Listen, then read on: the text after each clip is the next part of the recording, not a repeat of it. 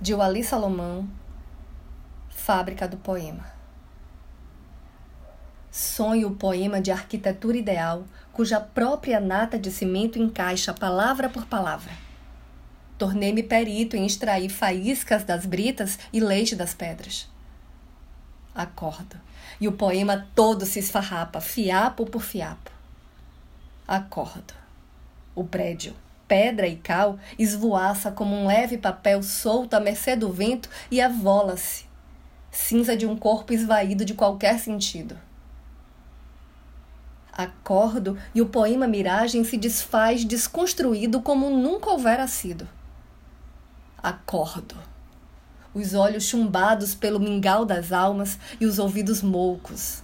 Assim é que saio dos sucessivos sonos. Vão-se os anéis de fumo de ópio e ficam-se os dedos estarrecidos. Sinédoques, catacreses, metonímias, aliterações, metáforas, oxímoros sumidos no sorvedouro. Não deve adiantar grande coisa permanecer à espreita no topo fantasma da torre de vigia. Nem a simulação de se afundar no sono. Nem dormir deveras. Pois a questão chave é: sob que máscara retornará o recalcado? Mas eu figuro meu vulto caminhando até a escrivaninha e abrindo o caderno de rascunho onde já se encontra escrito que a palavra recalcada é uma expressão por demais definida de sintomatologia cerrada.